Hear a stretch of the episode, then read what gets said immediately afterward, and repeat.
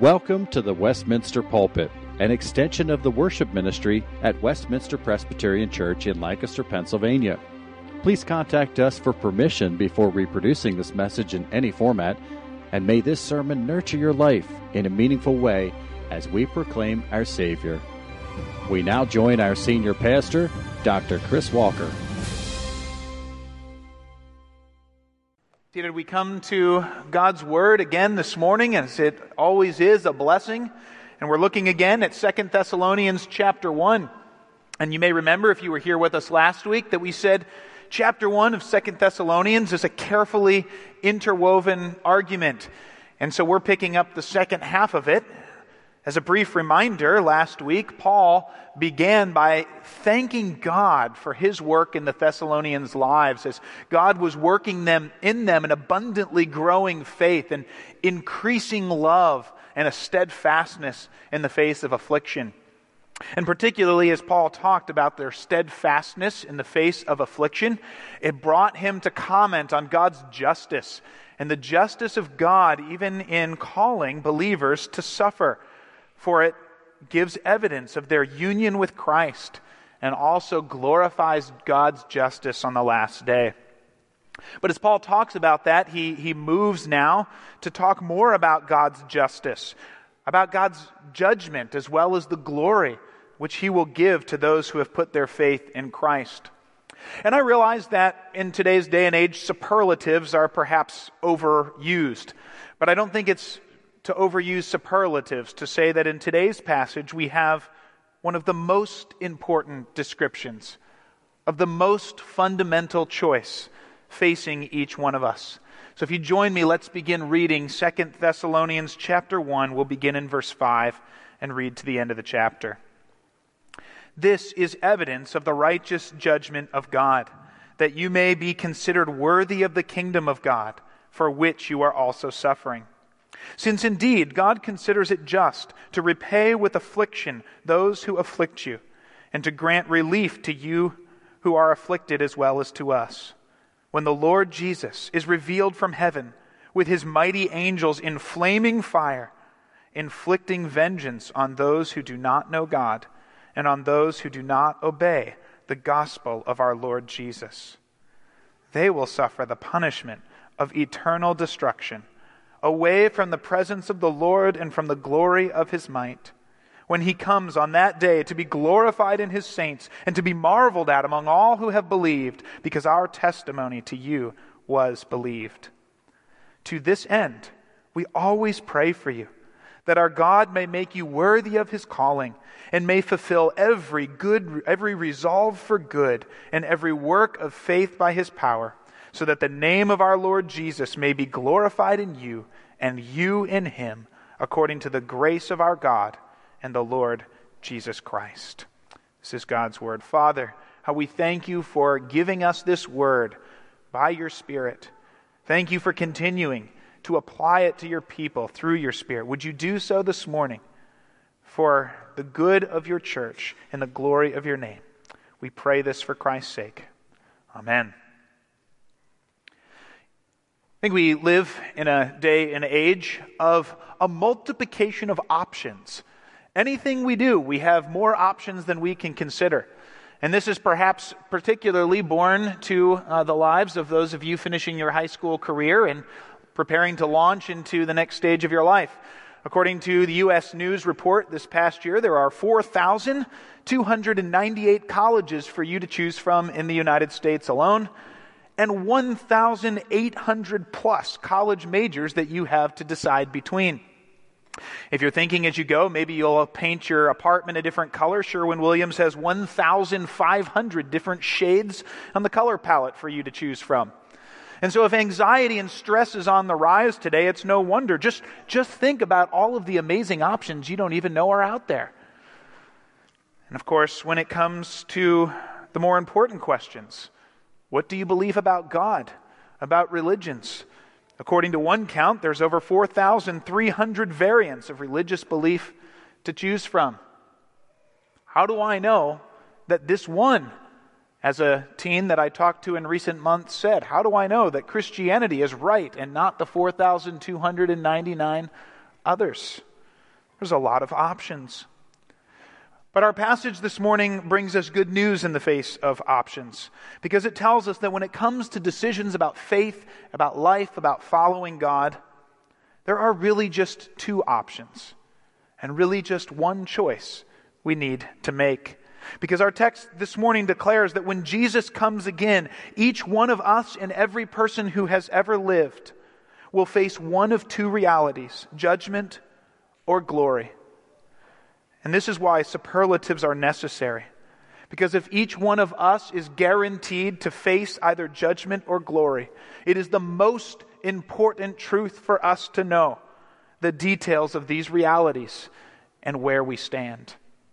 As we walk through these verses, I want us to answer four questions who, when, what, and how about both judgment and glory.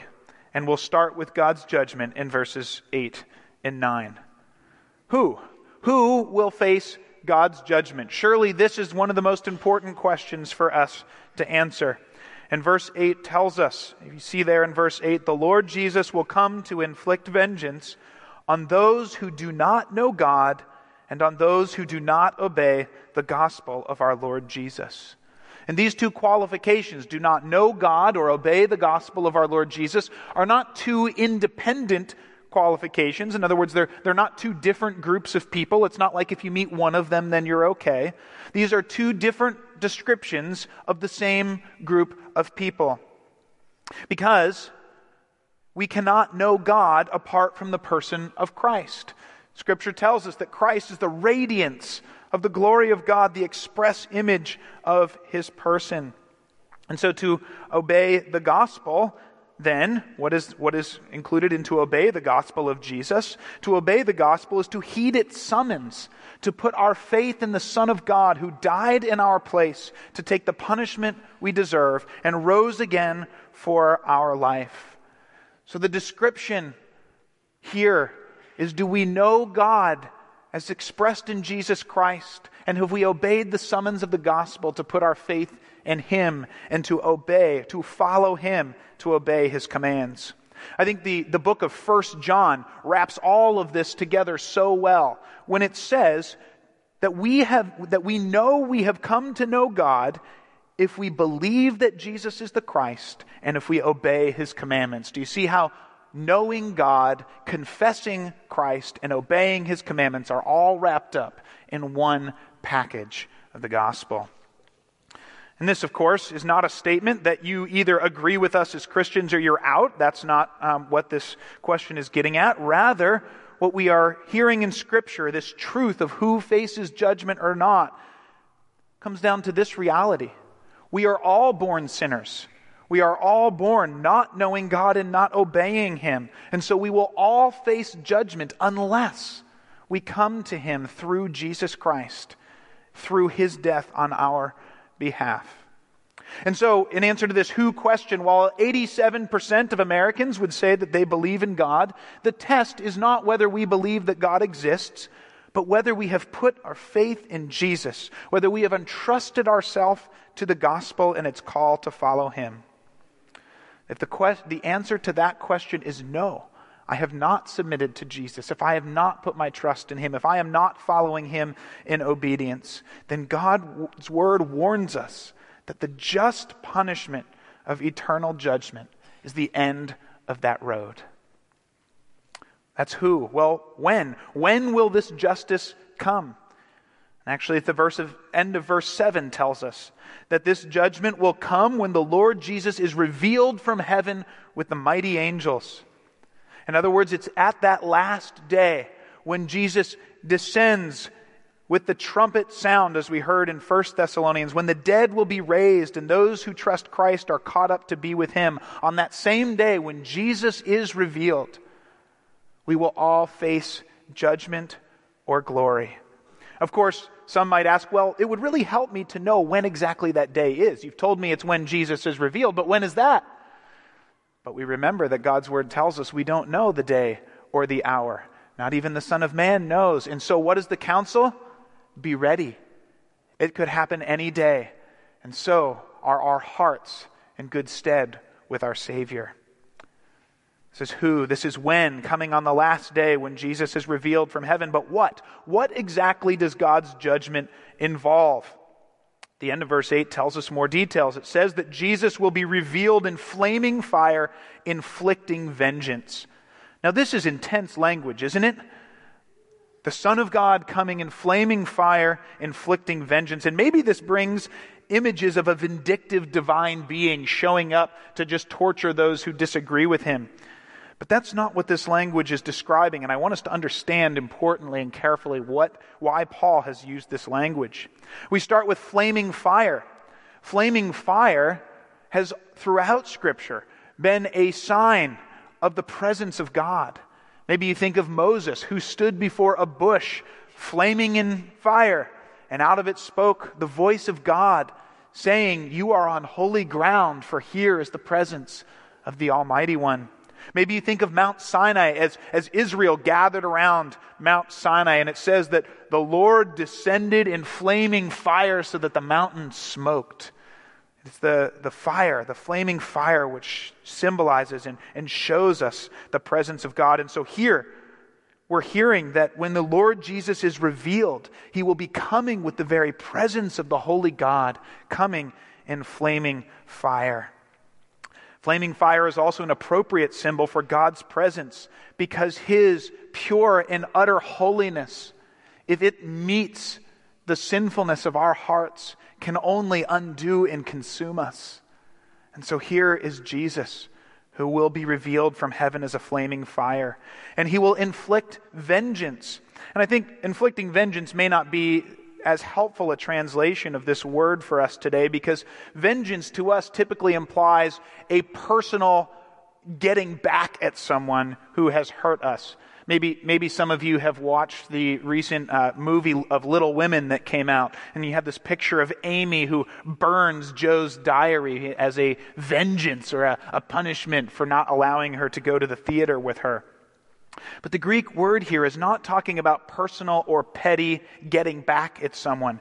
It's a word that speaks only of pure justice and judicial punishment delivered in its most just sense. And so here we have what is it that the Lord Jesus will do? He will come in flaming fire in the full presence of God as the presence of God comes, inflicting pure justice, judicial punishment on each one as they deserve. Well, how? What will that look like? What are the details of that punishment? This is our last, our fourth question. How will God punish those who do not know God or obey the gospel? And we hear this in verse 9, in what must be some of the most sobering words of Scripture that he will, in, that he will bring eternal destruction away from the presence of the Lord and from his glory. Here we have a truth that should shake our hearts and stir our eagerness to speak of Christ wherever the Lord opens a door for us. Because the punishment, the just punishment on those who do not submit in faith to Christ is neither temporary nor minor. The punishment is eternal destruction. Now, some might say, well, wait a second, what is it?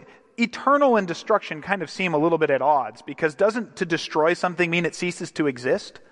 And so, isn't Paul just saying that those who are punished will just will cease to exist? But that's not the case because the Greek word used here for destruction does not mean that something will cease to exist. It rather means utter ruin or the loss of all that it is worthwhile. In fact, it's used elsewhere in biblical literature to refer to ongoing suffering.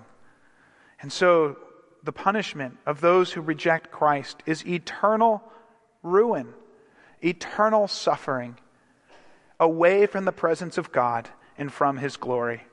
And so Paul is agreeing with Scripture here. You may think of Isaiah 66, which declares that their worm or their soul will not die, nor will their fire be quenched. Or with the words of Jesus in Matthew 25, 46, that these will go away to eternal punishment. This is the just terms of God's punishment on those who reject him. Now, if we could pause, I think if we're honest about these words, The doctrine of hell and its eternal punishment can be a challenging one. I, I would be the first to admit that there are times when this utter punishment of hell can seem out of line with the sympathy we want to have for, for people, or out of line with the graciousness and mercy of God as we think of Him. But that feeling is not accurate or biblical. We get hijacked by cultural assumptions that make us uneasy about this passage, or maybe even make this passage seem repellent to us. But it's important to calibrate our hearts according to Scripture's truth. So let's just, let's just consider for a second some of the cultural assumptions that can make us uneasy with this doctrine of hell. First, we often adopt the culture's moral standard rather than the Bible's moral standard. The culture's moral standard is the harm principle, and it goes something like this Good people should be free to live how they want so long as they are not harming someone else. In other words, sure, the really wicked people, the, the Larry Nassars, the Stalin bin Hitlers of history, yeah, they should suffer punishment. They should experience hell because they're really wicked and harmed people significantly. But the very kind neighbor who watches my cat, the neighbor who invites me for dinner and I watch football with, eternal hell seems a little unjust for them by the harm standard. But the Bible tells us we should expect God's common grace to be at work in many people, so that there will be many people who reject God and the gospel, who still act out of kindness, who still have the intuitive ability to recognize that goodness and care work better than hate. But the Bible says that the moral guiding line, the standard used to determine condemnation or acquittal, is whether we submit to and acknowledge the only rightful king, the God who created us, to whom we belong. Only if we submit to and acknowledge him are we operating according to biblical moral standards. So a person who rejects God as king over his heart and decides to manage life his own way may well decide to manage it in kindness and generosity, but they have still rejected God as their king and sought to live life their own way. And so that is the standard of morality and the principle of judgment that is biblical. How about another cultural assumption? We can adopt the cultural assumption that most sins are really just mistakes that can be overlooked, not rebellion that needs to be punished. I mean, we know how we go about our day, right? Every one of us slips up and responds in, in, an angry retort to someone who bothers us. We, we respond with jealousy or selfishness. These things come out of us, but aren't those mistakes we all make? Are those really rebellion that need to be punished with an eternal hell? But if we look at our sins from God's perspective, we will see how our mistakes, our, our anger, our lies, our sexual sin contribute to the suffering and destruction of God's world. And they are our daily statement that we would live life our way rather than God's way. That we would reject God and His standards. That we would reject the one who created us and owns us. And go our own way instead. And any lesser view of sin than heinous rebellion not only doesn't match Scripture's description of sin, but any lesser view of sin also undermines the significance of the cross of Christ. Because when we see the Son of God go to the cross, why was that necessary? It was necessary because only the Son of God could bear the extent of the punishment that is due to our sins. And so we need to have a biblical definition and understanding of our sin, not a cultural one. And finally, maybe to hearken back to last week, we often adopt a cultural view of who God is rather than a biblical one. Our culture believes that God's main goal is to meet our needs and, and to give us the best future possible. And we'd really have to screw up for a God who's out to just give us the best he can to send us to hell, wouldn't we? And yet, God's goal is not just to meet our needs, but to call us into His plan for His glory. God's goal is to glorify His name and character. And the attributes of God demand just and eternal punishment. Think about it. God's holiness cannot abide with sin. And so God would undermine His holiness if He did not judge rebellious sin with eternal punishment. And God's justice cannot be set aside without denying his character. And so to not give sin what it deserves undermines God's justice. Even God's love, God's love for his own people, is what demands, or one of the things that demands, his punishment of those who rebel against him and act to oppose his people. And so all of God's character, from his holiness to his justice to his love, demands the justice of the punishment of hell for those who reject him. Take biblical truth, and the doctrine of hell is the only just conclusion. And the punishment that we each deserve, every one of us, unless we have run to the gospel and the offer of Jesus Christ for our salvation. Just briefly, we can spell these out and they don't need to take time, but just think about some of the application that should come from this. First, if you have not put your faith in Christ, if you are not following Him in obedience to the gospel, would you realize the peril you are in and would you come to Him today? Second, if you have put your faith in Christ, consider all that Christ has taken upon himself in our place. This description in verses 8 and 9 is what Christ took in our place. This is what he has saved us from. So magnify the name of Christ and what he has done for us. And third, this description is, is not something that will happen in general. Brothers and sisters, this description is what will happen specifically to people who do not know Christ, people that we know who are in our neighborhoods, in our workplaces, in our schools.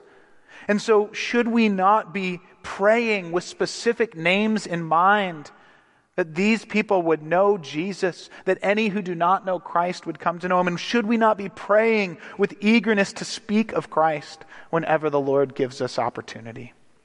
But this is just the first half of the text. Because as we move to verses 10 through 12, here we have the most glorious news. When Jesus to, came to die in our place, he was not just offering us a, an escape from judgment, he was also offering us glory with him forever. Look with me, if you would, at verses 10 through 12 as we answer these four questions about the hope of glory for all those who know Christ. Let's begin by asking who? Who will share in God's glory? And verse 10 tells us it is those who believe the apostles' testimony. Well, that's great. What's the apostles' testimony? Well, he told us back in 1 Thessalonians chapter 1. His testimony was the good news of Jesus, who died for our sins and rose again for our life.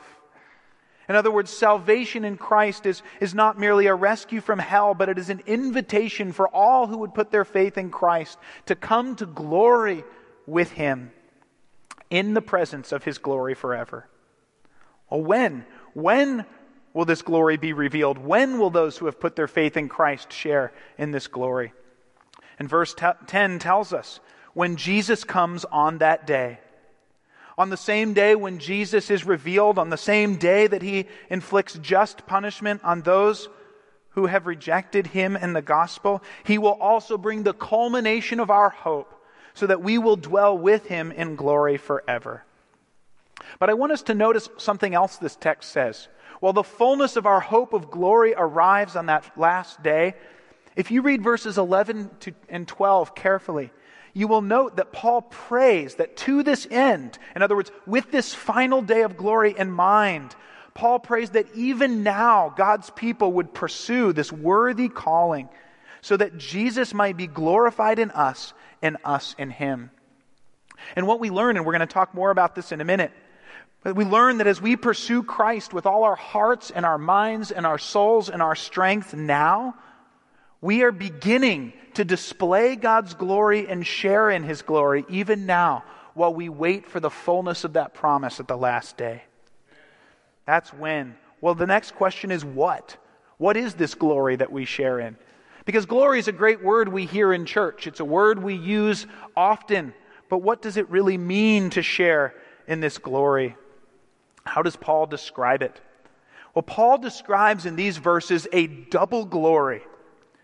It's all wrapped up in verse 10 in that phrase that when he comes, Jesus will be glorified in his saints.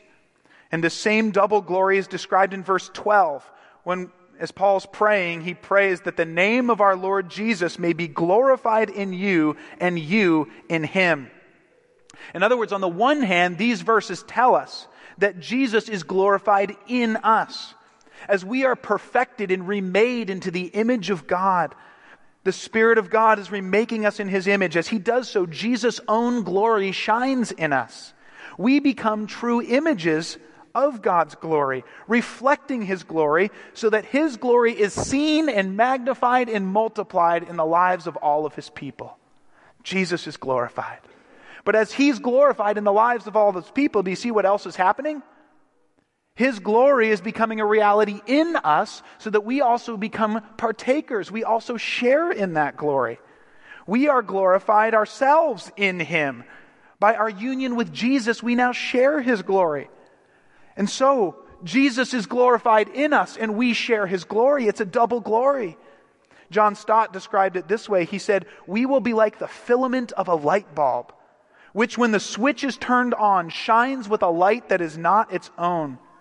And in our transformation, His glory will be seen in us, for we will glow forever with the glory of Christ. The very essence of heaven, therefore, is not focused on the good times we will enjoy, but on our transformation into Christ's image and our preoccupation with His glory that is now shining both in Him and every one of His people. See, what a hope, brothers and sisters. Coming to Christ isn't just a matter of I get out of hell free card. It is an invitation to glory, to glorify Christ and to share in that glory. But will you also remember the when question we just answered? That's our final hope. But we have an invitation to begin to participate in this glory even now. And so we ask the how question how is this possible? I know my own heart. I know the gap between me and the glory of God. How do I start to begin to participate in this glory and, and share in this double glory now as we prepare to do so finally on that last day? Well, look at Paul's answer in verse 11. Here, Paul prays that God would make the Thessalonians worthy of his calling. How? By fulfilling every resolve for good and every work of faith by his power, so that Jesus is glorified in us and we in him. There's two answers to the how question. How do we share in this double glory? First, Paul clarifies that it is only possible by God's power. He alone is sovereign. He alone has the power to change our hearts and our lives. And so He alone can enable born sinners like you and I to become worthy of His calling and share in His glory. But even while it depends upon God's power, do you see the way this happens? Do you see the means that Paul describes? God will do this by enabling us to fulfill, or that He will fulfill our every good resolve, our every resolve for good and work of faith. In other words, how does God's power work in us? God's power, as John Piper puts it, always works in us through our wills, through our good resolves, through our works of faith. That's the means by which God's power works in us. That is how we begin now to be transformed into his image, to glorify him and to be glorified in him.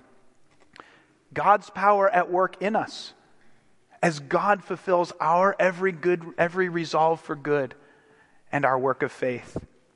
See, brothers and sisters, as God's power, as God's people, it should be our natural pattern to reflect on our hearts and examine our lives and resolve. That's a word that implies determination, desire, effort to reach a goal. We should resolve for good and work in faith.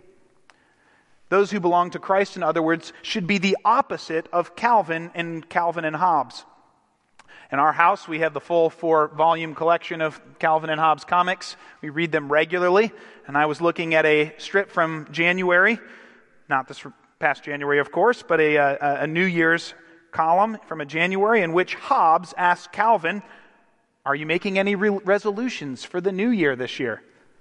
And Calvin responds, Resolutions? Me? What are exactly are you applying about me? Are you implying that I need to change? Well, buddy, I've got news for you. I think I'm perfect just the way I am. I don't need any resolutions. See, the Christian is the opposite of that, right? We look at the glory of God that we are called to.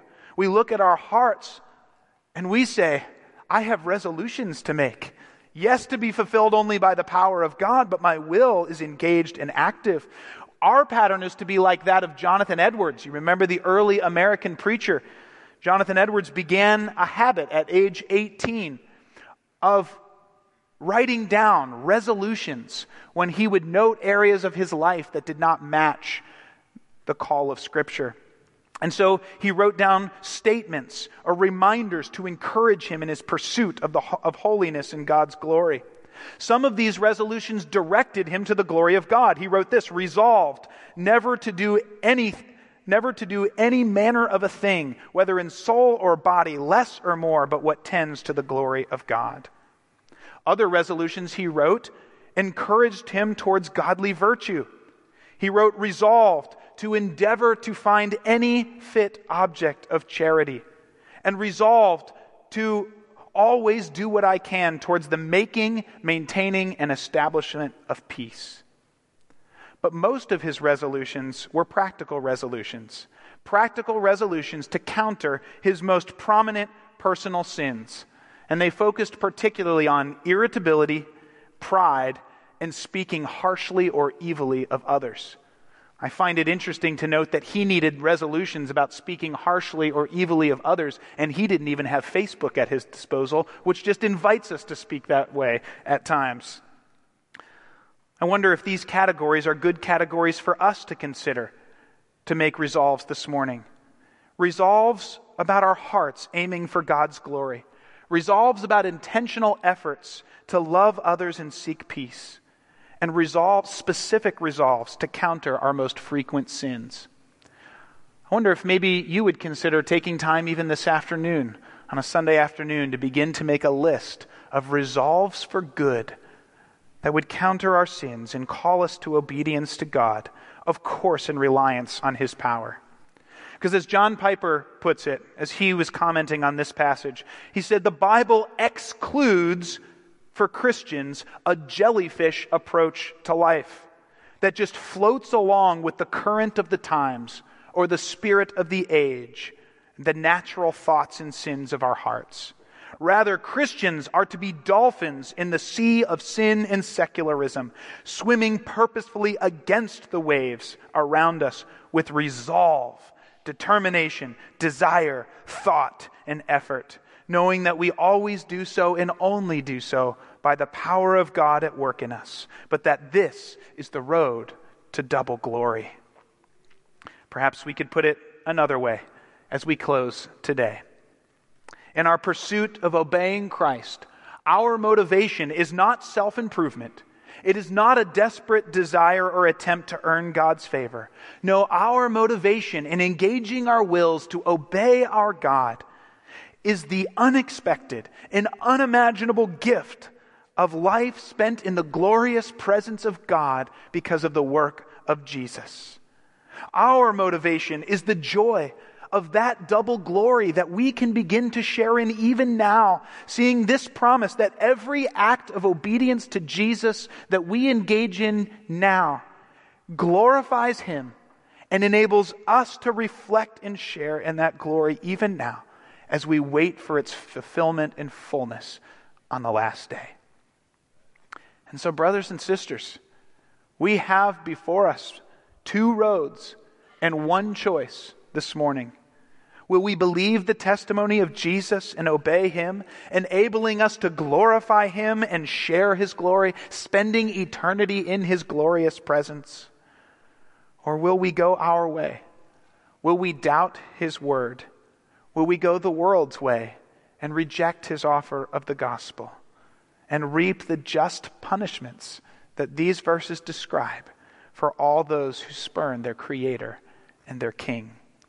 May we each consider our choice, the most important choice for each of us this morning. Father, when we come to these truths, these are stark choices. They are stark consequences when we see where these roads lead. But how we rejoice and thank you, knowing that all of us deserve to be at the end of road number one, suffering the just punishments of those who live our lives our way on our own and without you. And yet you have sent Jesus Christ. You are holding the invitation out to all who will come to you in faith and obedience, that we might not just escape punishment, but share in a double glory, we might glorify you and be glorified in you and with you. What a gift, what an offer, what a hope. Father, would you call our hearts to stake our whole beings on that hope this morning? May we resolve towards that goal for your glory. And we pray this in Christ's name. Amen. The Westminster Pulpit is courtesy of Westminster Presbyterian Church in Lancaster, Pennsylvania. You are welcome to worship with us on Sunday mornings at 8 or 11 a.m. To learn more or have questions about the gift of salvation through Christ Jesus our Savior, contact us at westpca.com. Thank you, and may Christ be glorified through this ministry, the Westminster Pulpit.